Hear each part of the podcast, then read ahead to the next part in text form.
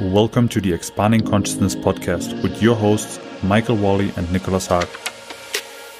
In this podcast, we explore ways to sharpen our awareness, make life more enjoyable, be a little kinder, become more authentic, less reactive, more present, and ultimately expand our consciousness.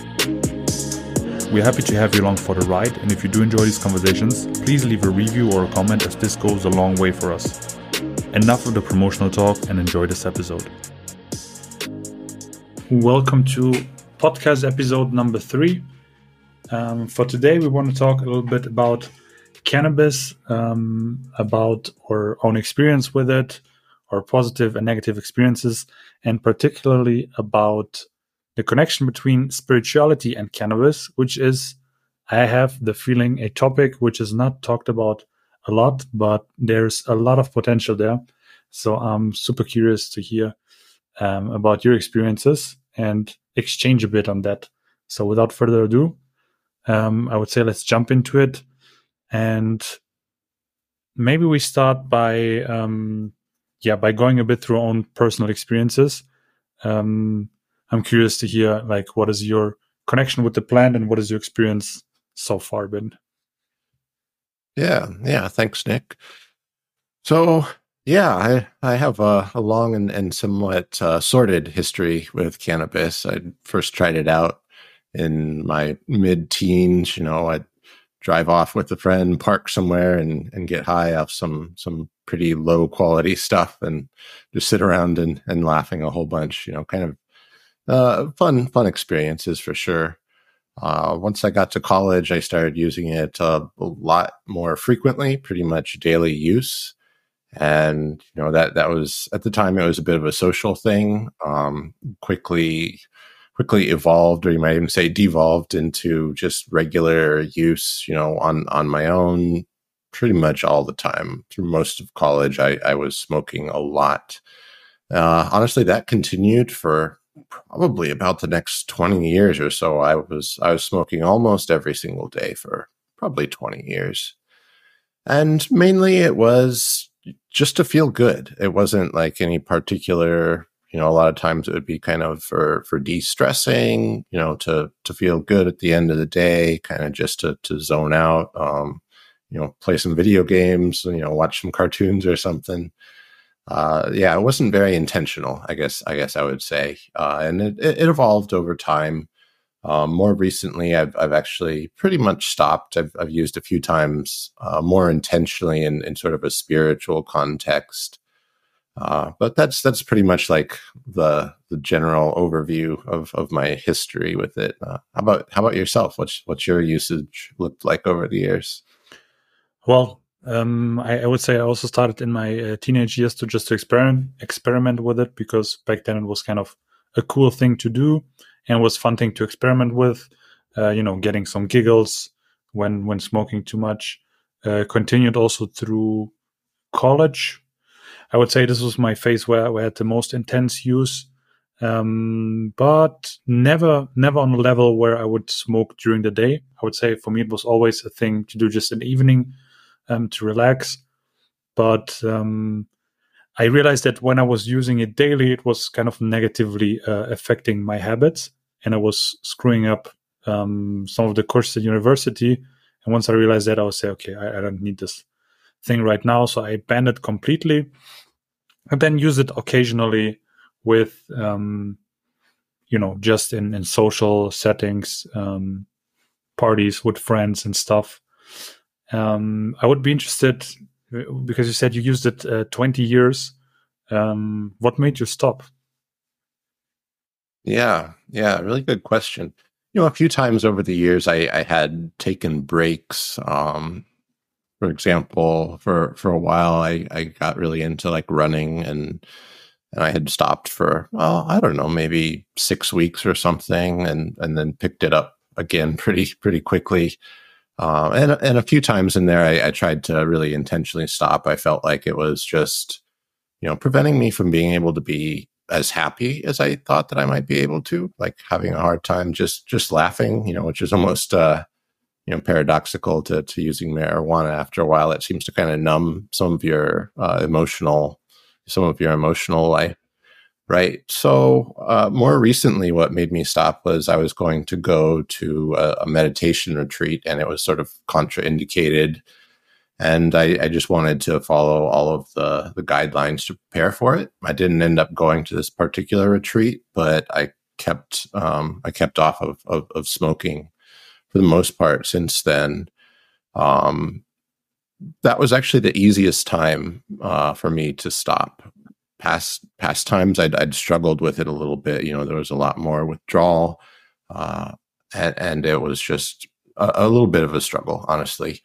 Uh, but the more recent time that I quit, I was able to do it, you know, pretty easily. Honestly, it, it was a little bit surprising. There weren't, you know, any significant, um, any significant side effects or anything from from stopping. I wasn't losing a lot of sleep. I mean, my dreams were coming back, which which was nice. You know, smoking all the time, I noticed I really don't remember my dreams for the most part. But but these days, that's that's not an issue and you know having having smoked for so long there was definitely some concerns that it was going to have more long-term type effects i'd say it, it's kind of hard to actually gauge some of those things to some degree since i had been smoking since my my late teens you know i, I don't know what sort of uh, mental development i might have uh, messed up or anything but for the most part I, I feel you know pretty capable you know i mean i'm a software engineer and, and i don't uh, I don't suffer relative to my peers. You know, I'm able to perform and everything. So I, I, don't think it's had any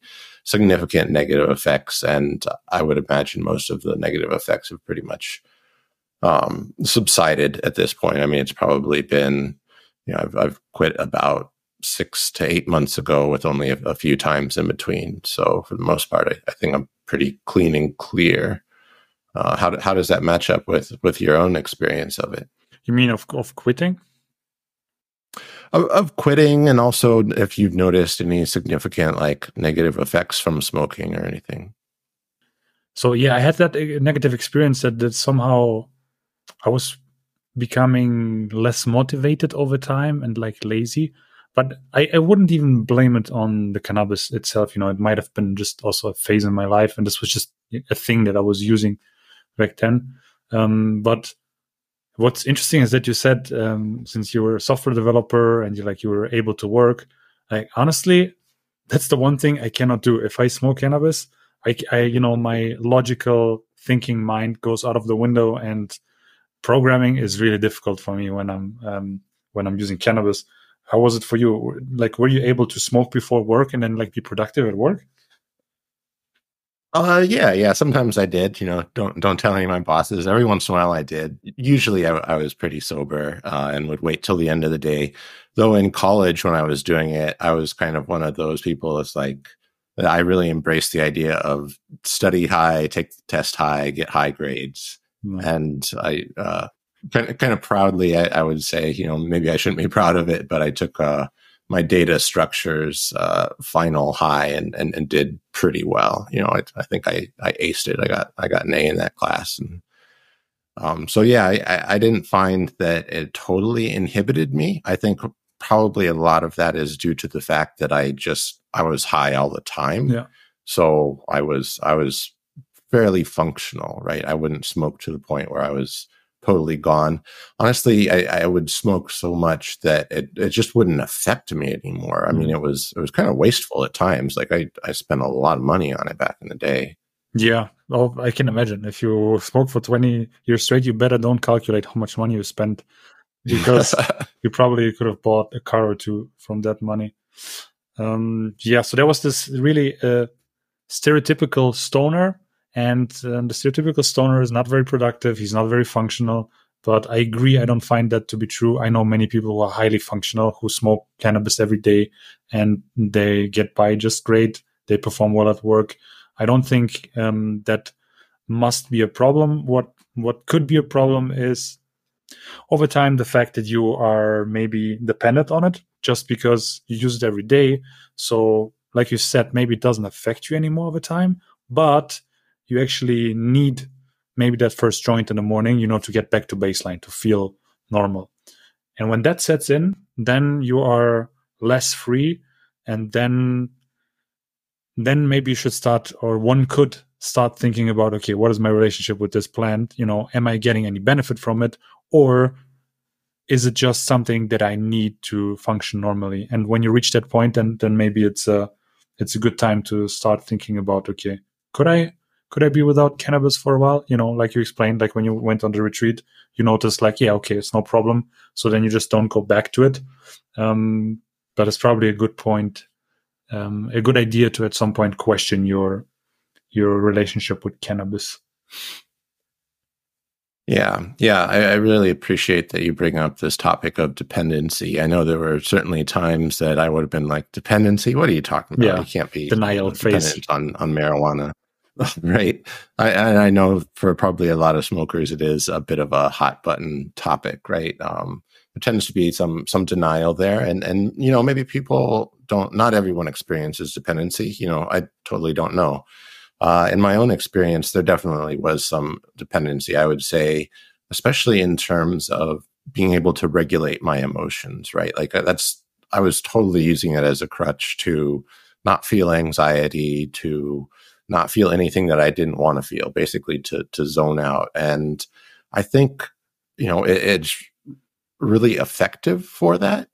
But the problem becomes that as you reduce that that kind of emotional fluidity, that emotional range, you're also reducing your uh, capacity to feel other emotions like positive emotions right so for me that was you know having a hard time having much fun i mean i was I was there. I was doing things. I could be like totally zoned out or something and and involved. I guess you could say, but things just weren't as fun. I had a hard time laughing at things. I had a hard time crying at things. You know, not not that I necessarily want to, but I, would say that it really reduces emotional capacity. Mm-hmm. Um, what what did you find around that? Was that true for for your experience as well? Oof, that's a tough one. I think it's actually so. It was definitely true for me in my twenties. I would say, like just the way I was using it, because I was using it uh, precisely for that to um, maybe shut down at the end of the day, relax. You know, don't think about stuff. Maybe avoid some feelings. Go straight into some specific calm feelings that I'm always able to reproduce with with cannabis. Just listen to some music, um, hang out with friends, these kind of things. But I think, or what I what I've learned is that that's actually it just depends on the way you use it, what your intention is with the use, and it doesn't have to be this way. Um, okay, uh, I, I, didn't. I can tell you the the next part uh, of my experience with cannabis over the years. Um, later in life, I think at the end of my twenties, when I when I had some psychedelic experiences, um, especially with uh, ayahuasca, which maybe we can talk about like in a in a different episode. But after that, for some reason, um, cannabis smoking wasn't really the same experience for me, and I actually heard yeah. uh, other people speak about this that this is a thing that after you take psychedelics, uh, cannabis is not the same anymore.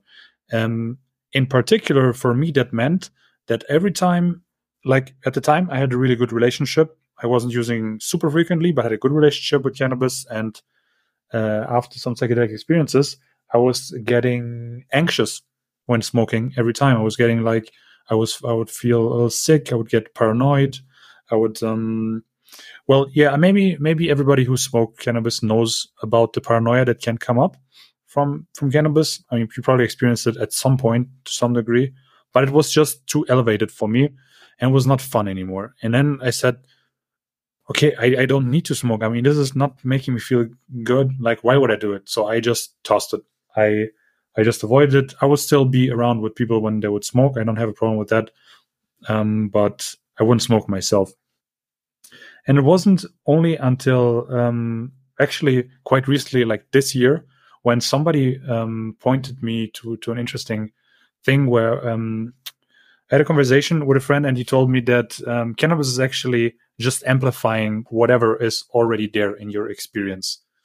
Maybe similarly to what psychedelics do. And he was saying that um, if you're like particularly anxious or paranoid on cannabis, you know, that might be like a general problem of yours, which is just amplified when you mm. smoke.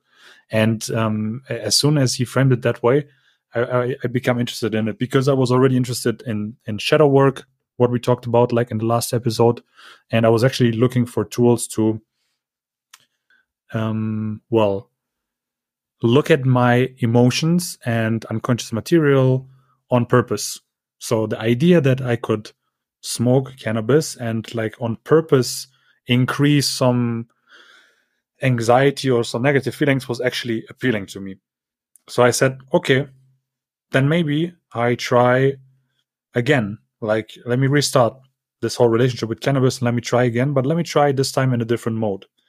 Let me try to work with it in a similar way like you would work with um, a psychedelic. So maybe, you, you know, and I started making kind of a small ceremony out of it, which means that for the first time, actually, also in my life, I would smoke alone. I think, I don't know, it never occurred to me before to smoke alone. It was just not, a, it was always a social thing for me. So I said, okay, what ha- what will happen when I when I smoke alone, and what will happen if I make it um, intentionally? So maybe in the same way like somebody would approach a meditation where you, you know you, you sit down you you make a thing out of it you think about your intention before you think about your dosage and then you smoke and then you try to well reflect uh, or meditate. And this worked incredibly well. Like i was super surprised how well this works. Like it seems that meditation and cannabis together it's such a good combination that I was really, I was thrilled really to to discover this. And then I also I, I wanted to see, okay, I cannot be the only person who who has this experiences, right? This plant has been around for like millions of years, maybe longer than humans have. And there's also like a really long recorded history of of cannabis use uh, in in in human civilization. I think almost all the cultures were having some relationship with it. Um, so there has to be some stuff out there where people talk about like okay how does how does this work? Like meditation and um, and cannabis meditation spirituality.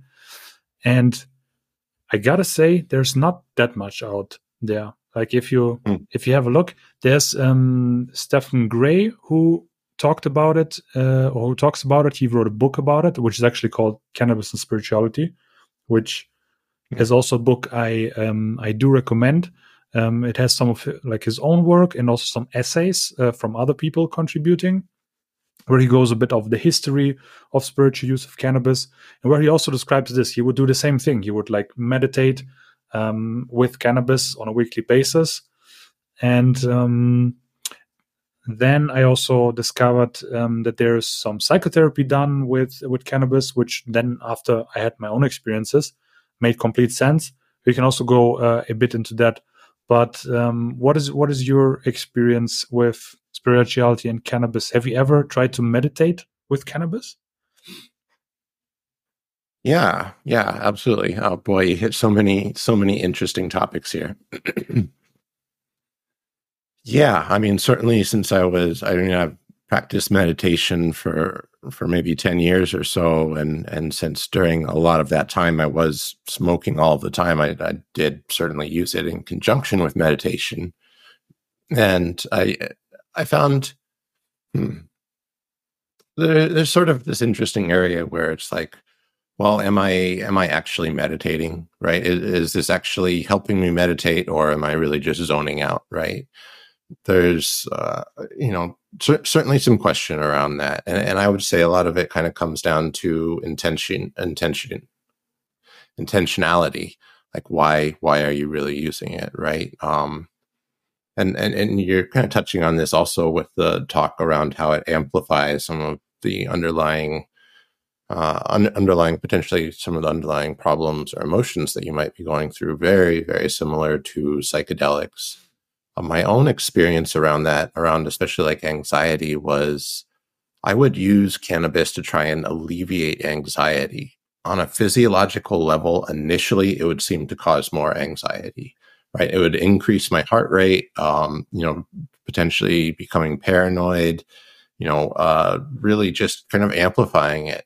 But then there was a certain point where you'd smoke enough where I, I might guess that it starts to cause a certain amount of dissociation right? Where you you've gone past the point of of feeling amped up, and and now you're kind of almost in like a freeze mode, and it's almost like a a numb kind of like uh, warm, enjoyable, you know, enjoyable in the sense of like, oh, I'm no longer experiencing anxiety. So for me, uh, I, I, think I usually took it to the point, took it maybe a little bit too far in in that sense, in terms of just like over amplifying things to the point where I'd, I'd then dissociate. Um, and sometimes dissociation can feel a little bit like meditation. It's like, well, my, my mind is quiet and I feel really numb to things. Am I meditating? Am I not meditating? Mm-hmm. Right. Um, for the most part, uh, I, I, would say I, I, didn't use it super effectively in terms of meditation. I would use it just a little bit too much to the point where it would take me past past kind of the sweet area.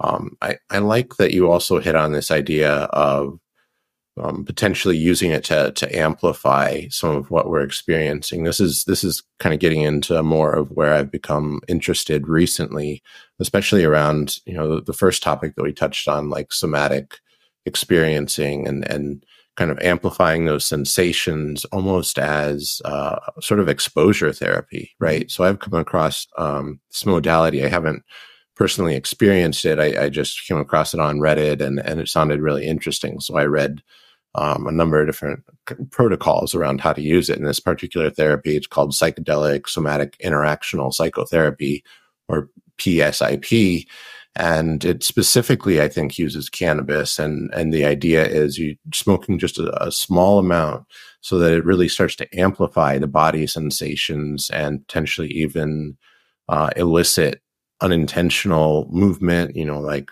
shaking or uh, surfacing of emotions and then at that point really the idea is to stay present with it to the best of your ability like with with a somatic type experiencing like okay what does this feel like? Feel into the body, be with it, do your best to, to regulate yourself and calm yourself down so that you can start to reprogram your body's response to these more extreme uh, reactions. So I've been interested in it in that sense. I've, I've kind of dabbled with it a little bit in that sense and, and found it fairly effective. Um, you know, I'm kind of getting off off topic of the meditation. You know, I honestly, I, I this this does relate back to meditation a bit in a sense because sometimes I I I do see meditation also as a bit of an exposure therapy where essentially you're amplifying your awareness of an underlying discomfort and then kind of reprogramming your response to that simply by by sitting with it and not reacting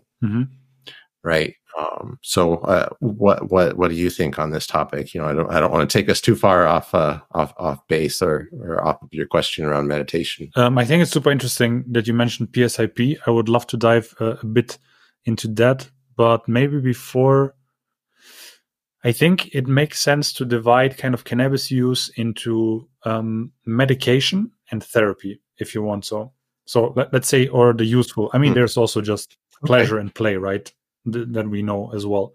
Sure. But I would say that the, the medication use is kind of more broadly known, and this is um, also more popular. For example, for chronic pain, right?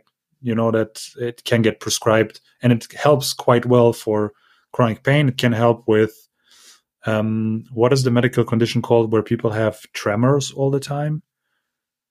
Uh, like uh, Parkinson's, maybe.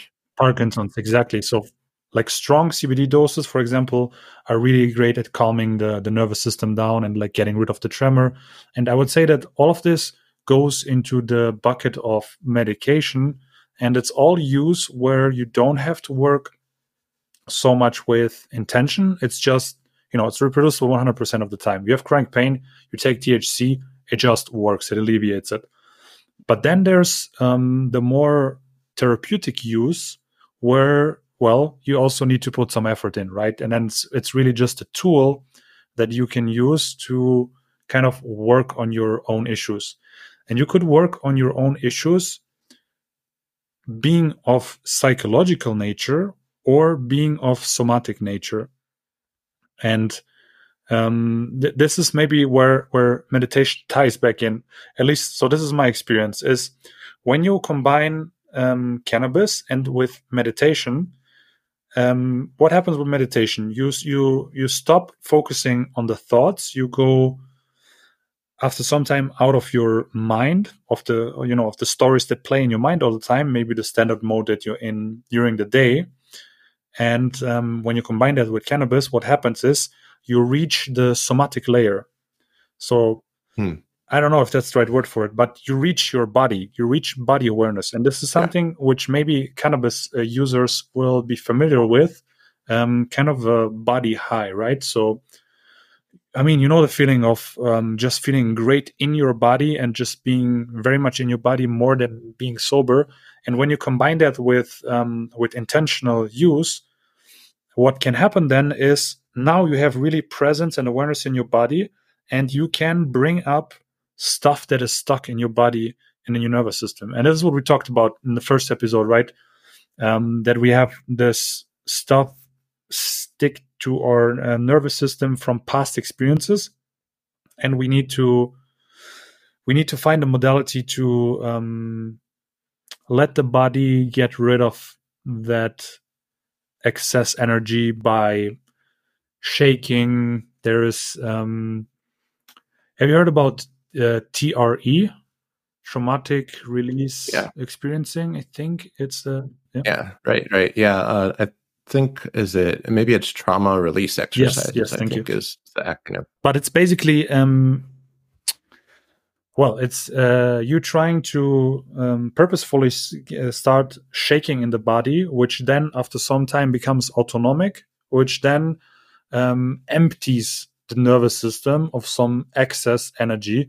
And this works amazingly also with cannabis. Why? Because then you are kind of you reach the um, the somatic layer, right?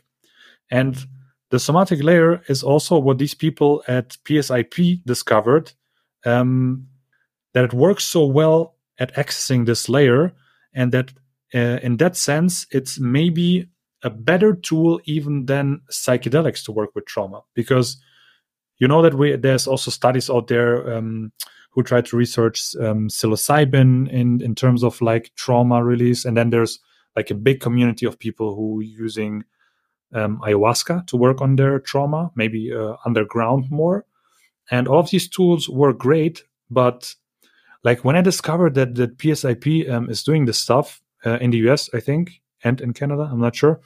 Um, it made so much sense for me uh, to me. So there's actually on their website there's videos and recordings of these sessions that they do with people where you can see like how this works on on patients, which is like uh, super interesting.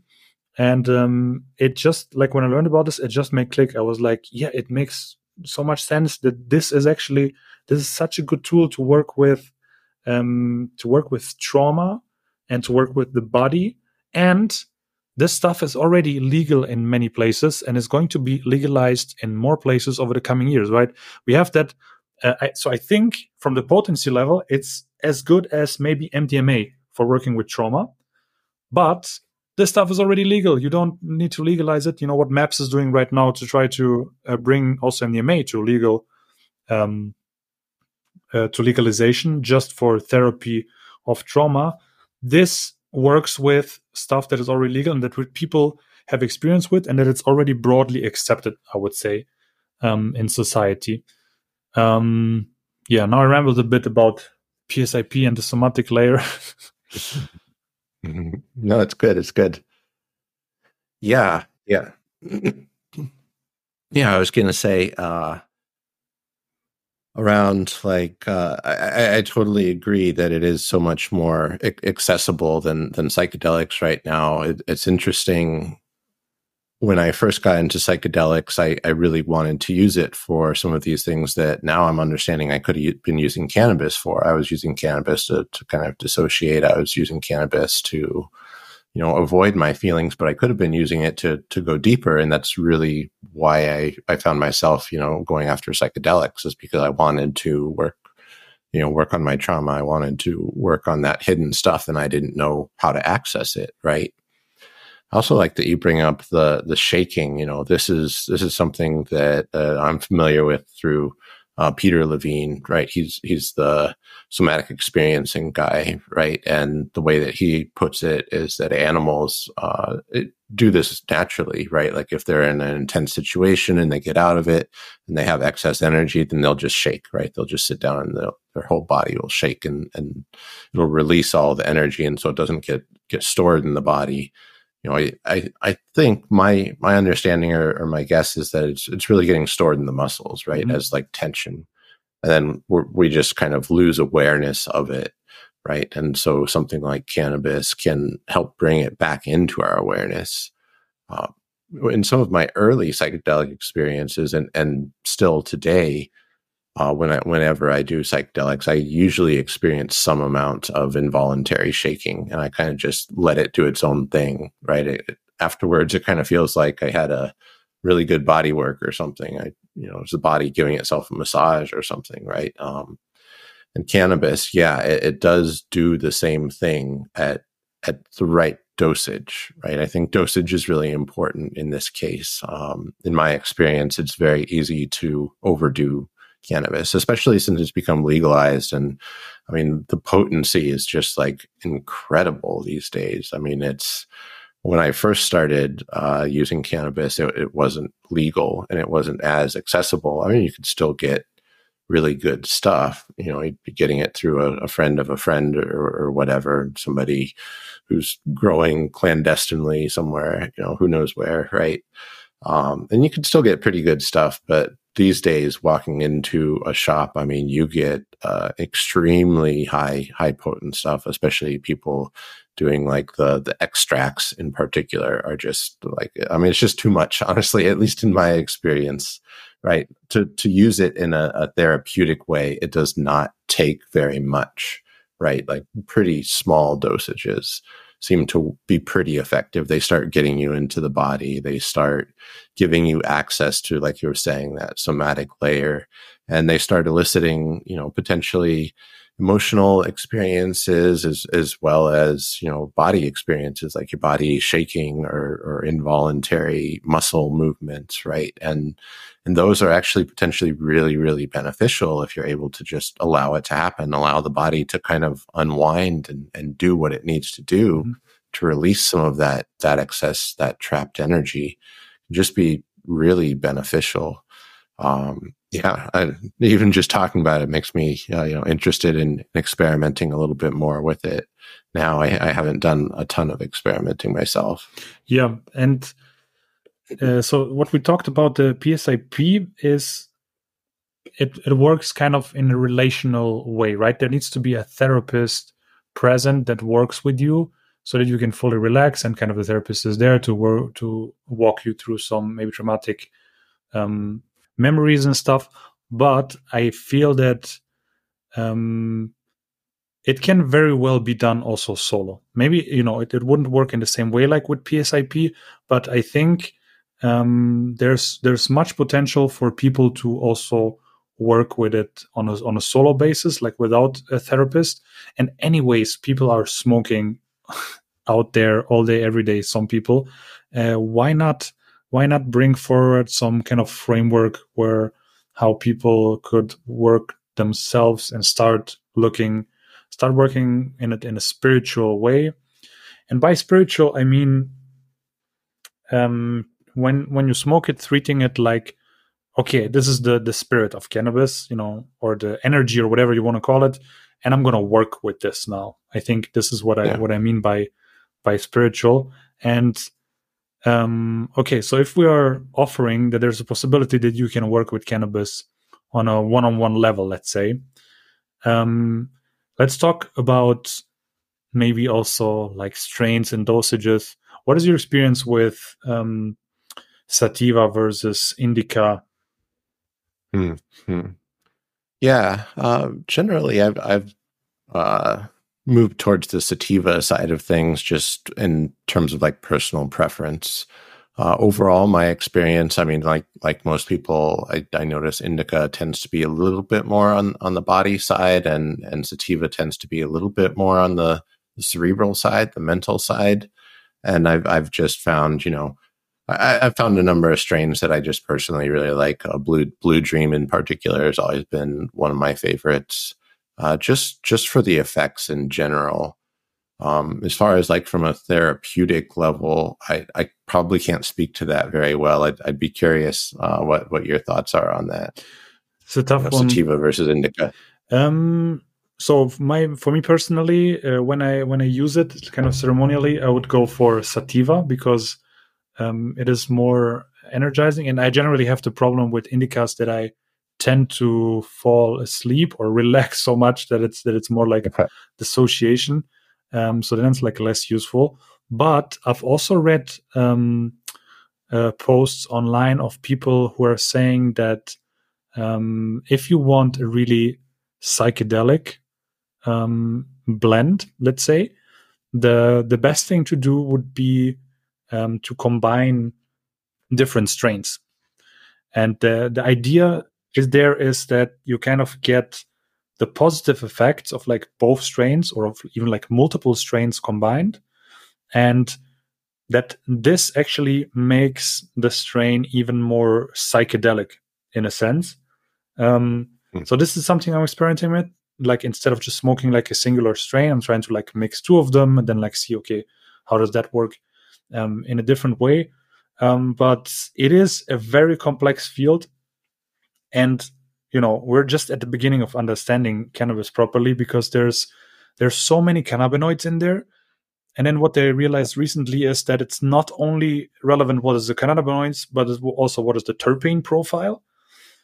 And Yeah. then i don't know you can also go into um so there's this thing called the entourage effect. Have you heard about that Sounds vaguely familiar. I don't think I could speak to it very well. What what is it? um, when CBD was popularized a couple uh, years back, then you had these um, CBD, let's say, distillates or isolates, where it was really just a pure compound. And then there was the strains where it was just like a cannabis strain, where CBD would be the dominant um, cannabinoid, but the other ones would still be Mhm. present, but just in a very low dose. And then people would claim that this is what they call the entourage effect that if the other ones are present, not very strong, it makes the CBD much more stronger. And I think the same applies also for THC, right? Um, but on the other hand, also there's companies who now try to isolate that you can have like pure um, THC distillate. Then there's um, in Germany, for example, at the moment it's popular to buy um, artificially produced cannabinoids like HHC, THCV, THCP, just because they are not on um, on the blacklist of drugs that are illegal at the moment. So you can still buy them until the state catches up and illegalizes them a couple of months later, and then new cannabinoid comes out. So there's a lot of uh, artificially produced cannabinoids on the market which are not researched very well actually but people smoke it because they have a similar effect to to THC and it's legal so they can get it so it's better to maybe buy it off the street um it can also i think um have um a harmful effect if you if you um you know try these artificially produced um variants of of cannabinoids and also what i'm learning is that the growing conditions seem to influence like the quality of the Hmm. cannabis so it's you know Yeah. it's so much to learn about it i'm at the Yeah. beginning still Right, right. Yeah, we we could go on so many different tangents here. Uh, to bring us back to this idea of of intentional use, uh, what what dosage? I mean, for for me, I've I've found like if I want to use it in an intentional way, just like a one or two hits, you know, fairly small hits, even are more than enough to to really put me into that space. Uh, what what have you found? Um, I would say the more focus you put into the experience or the more attention, let's say like in meditation, then you would just need a little dose. Yeah. But um, so it's uh, how to explain. So it's kind of on the on the low dose end. You are uh, you can work very much um, with thoughts and the and the mental sphere. And at higher doses, it's more about feeling anything that uh, is Hmm. beyond uh, the mind, anything that is um, almost transpersonal, non-dual. You, you know, you can almost enter into Hmm. into this non-dual space of of just feeling. Um, I don't know. Terence McKenna recommends just smoke so much that you think that you overdone yourself and then you're at the right point. There's different recommendations, but I think whatever you feel sure. comfortable with to to start with. Yeah, yeah, that totally makes sense. And, and I think one of the other important aspects of, of using it, like for spiritual purposes, is really using it with intentionality, right? Really setting aside a certain container, setting aside certain time, you know, uh, going into it with a specific intention, like why am I using it? You know, what what am I going to do during this time? I think are also some of the other the other ways to make effective intentional use right? Um, can you think of any other any other aspects, any other particular practices that really help contribute to you know positive intentional use? Um, well, um, ceremony for me. So when mm. I hmm. say ceremony, I, I mean that you think about okay, how how does the experience start? How does it end? And this could be that you prepare your space. You maybe have a nice cozy space in a similar way you, like you would do with yoga or a meditation. That uh, whatever it is. Some people like to use um, incense to to create a sense, and uh, just have an intentional beginning, but also an intentional end. That you don't, you know, just drift off and do it like for hours and hours, but you say, okay, now I'm starting to get sober, and now I'm closing the experience, and then the next time you're going to work uh, again um, intentionally. And I think this ceremoniality, if that's even a word, that brings also some more intention to it and um, other than that, I guess what is what is would be nice to mention to people is the whole set and setting idea that you would recommend to people sure. who use um, psychedelics. Um, make sure that your mindset is also a good one, that you feel relaxed and well enough to go into an experience which potentially might be challenging because potentially it might bring up stuff that you have suppressed for a while. All these things can happen. So yeah, make sure that you're in a good mindset, that you are in a surrounding where you can relax, where you, you know, don't do it probably at a festival or something. It's, it's not a good point to do it intentionally or ceremonially, right? So, mm-hmm. yeah, have a have a comfortable space. I would say. Yeah, yeah, that makes total sense, and it makes sense that you could really a- apply so many of the principles that you use for set and setting for psychedelic experiences, for for cannabis experiences. Once you're actually like in the experience, what what do you do at that point? Mm. Like so emotions are coming up, um, you know, maybe weird body movements are coming up or something. What what's the what's the protocol at that point? What's the approach? You know, in your experience? Um, try not to judge. Try to observe and try to allow. Try not to block pretty much anything that uh, people recommend for meditation applies here i would say. So yeah. if you that's actually a good thing. If you experience meditator um, this stuff is so much easier but that's not to say that other people cannot also do this. I mean i think this is a skill you can learn. But basically just allow to whatever wants to come up come up and be know that um, it will also go away, right? So whatever comes up is not there to stay. And um, if if you do that, and if you get some practice in with that, the cool thing is some of the stuff will come up if you really fully allow it, invite it into your body or into experience or whatever. You know, um, sometimes all these suppressed experiences want, and then it might leave you forever, in the sense that you know it will leave your body and it will not um, cost you energy anymore to to be suppressed. Like similarly to what we talked about in last episode with shadow work right? It's it's kind of a similar thing happening but yeah um basically you could read a manual for uh, meditation and you know and would apply to working with cannabis if you ask me yeah, yeah, I really like that idea. I'd, I'd also throw in there um, any other approaches that you might use in in somatic experiencing, where you're you're basically, I mean, it's the same thing essentially, where you're you're paying attention to it, you're allowing it to happen. Very similar to you know the protocol for for TRE that, that you mentioned earlier, where basically you're just allowing it to happen and you're just sort of witnessing it, allowing the body to do whatever it needs to do to release. Exactly, and ideally, if you um, allow, then um, ideally, what what will happen at the end of such a session is that you will come kind of you will very um, calm and centered.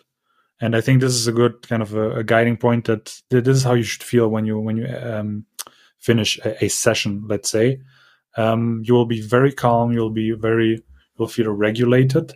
Um, that doesn't mean that the next time you know you you um, go on a journey, there might be more stuff coming up, but usually it ends up with a calm and relaxed state, which is, or which for me at least, uh, is not the default always. So it's it's very nice experience to have. Yeah, yeah, I like that. I like that. Um, so what what are some things to, that you do to to kind of ground yourself after one of these experiences? Say say that it leaves you not feeling calm or something. What what can people do? Yeah, there's a lot of things you can do. Um, I guess people have their preferences. My preferences, then I um, then I would need to meditate. Um, any kind of, um, uh, I mean, I do cold showers. It's maybe a bit counterintuitive. Maybe it's not grounding for people. For me personally, it is. So it, it helps me like discharge maybe excess energy. Um, breath work helps big time to clear out stuff uh, from from the body um, I don't know. Can you also give some of um, your recommendations for grounding? Yeah, yeah. So we talked about a few things in in the first episode, but uh, even things like just eating, you know, uh, you know, pref- preferably something a little bit lighter and, and healthier can be very, very grounding, right? Maybe you go outside into nature, sit in the grass, and, and just chill out. You know, maybe listen to some music that can be fairly grounding for people.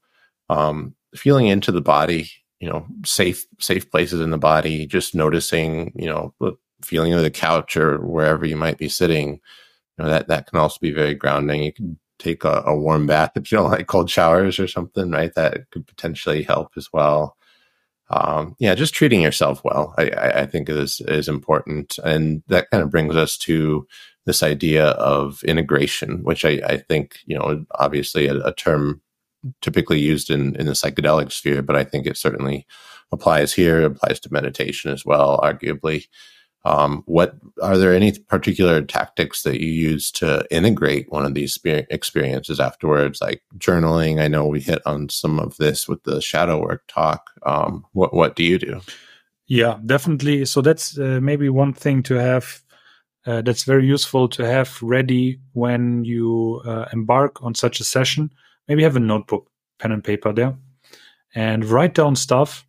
And then, you know, it's it's uh, the next time it's actually in- interesting to read it for me because it's a little bit like dream journaling, where you know maybe you wake up in the middle of the night and you like note down quickly whatever you you saw in the dream and then the next day you go through it and you're like okay what the hell was that? Like it doesn't make so much sense.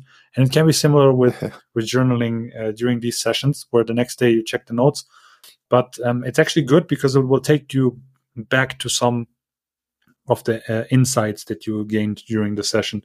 That's that's actually a big thing. What happens uh, for me when I um, when I when I do when I use cannabis in this way, I, I, a lot of the times have really insights, like insights either about myself, about my life, mm. about life in general, that feel um, very important, at least in that moment uh, to me. And this is really cool if you can note them down and then the next day you know you can just read through and um, yeah try to reflect on them from a sober perspective that's really interesting.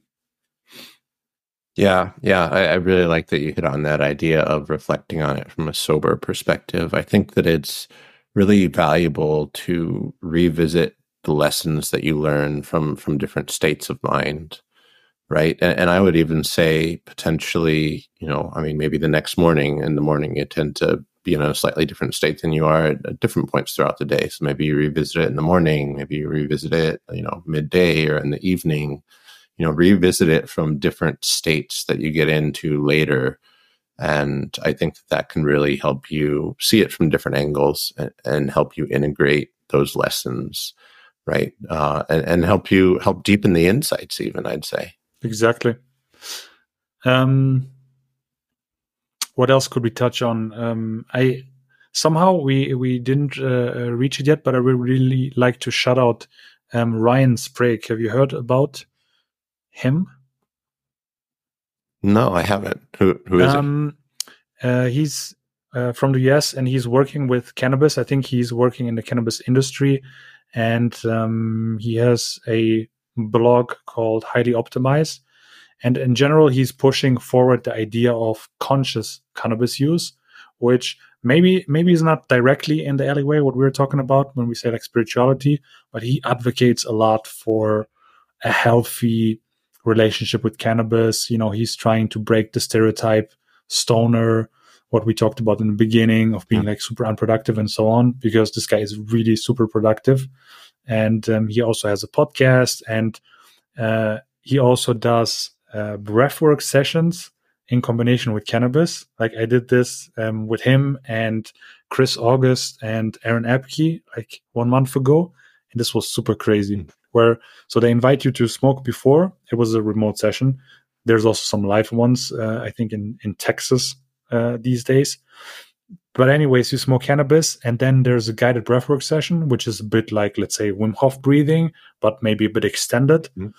Uh, and it's a super super crazy experience especially when you do it kind of in a group thing and then there's a sharing at the end.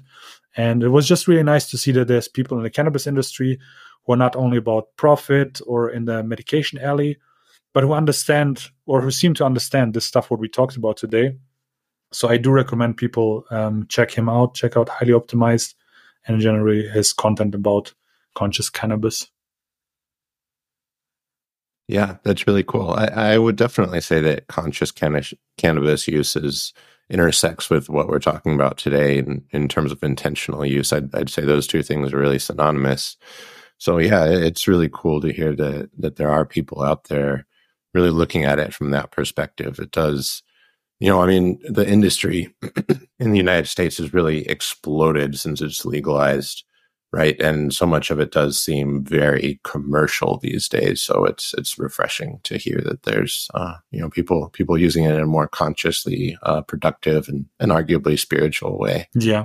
I, I heard that uh, you have a crazy industry in the in the us i'm super excited to be honest uh, because supposedly next year it's going to be legal over here. Um, in the beginning it will be in a non-commercial way so that you can um, that people will not be able to profit off of it but it will be the first time that you can get like regulated um, well cannabis right? Controlled cannabis that you know it's not sprayed with anything you know uh, that it's not produced in in some criminal uh, environment. And I'm, I'm super excited to see how it will develop over here. Um yeah let's see where this goes next year. Yeah that's interesting. And and just so folks know by by over here you're talking about uh, germany yeah. right yeah, exactly. Um, uh, there, there's the the law has been um, is not passed, but right now uh, the conditions of the law are being discussed, and supposedly it was uh, uh, it was going to start at, in January. I think it's going to be postponed maybe by a couple of months, but early next year we expect um, in Germany for it to be decriminalized and also to be able to buy up to I think it was they're still discussing it between 25 and 50 gram uh, a month, and to be able to hold two plants or grow two plants uh, in your home. So yeah, then maybe I'm gonna ask you for some advice on, on growing to get that 10 feet plant in my in my house. cool, cool. Yeah, yeah. Oh, that sounds really exciting. I, I know when cannabis first started getting decriminalized and, and legalized in, in the United States, so it was was kind of exciting you know uh, people are getting their their medical cards because that was initially the the way that you could access it um, and yeah yeah what a time to be alive. Exactly. Didn't see that coming like 15 years ago when when i started smoking. Right right. Cool. Well that's probably a, a good place to to end the episode. Thanks so much for talking about this. It was an enjoyable topic today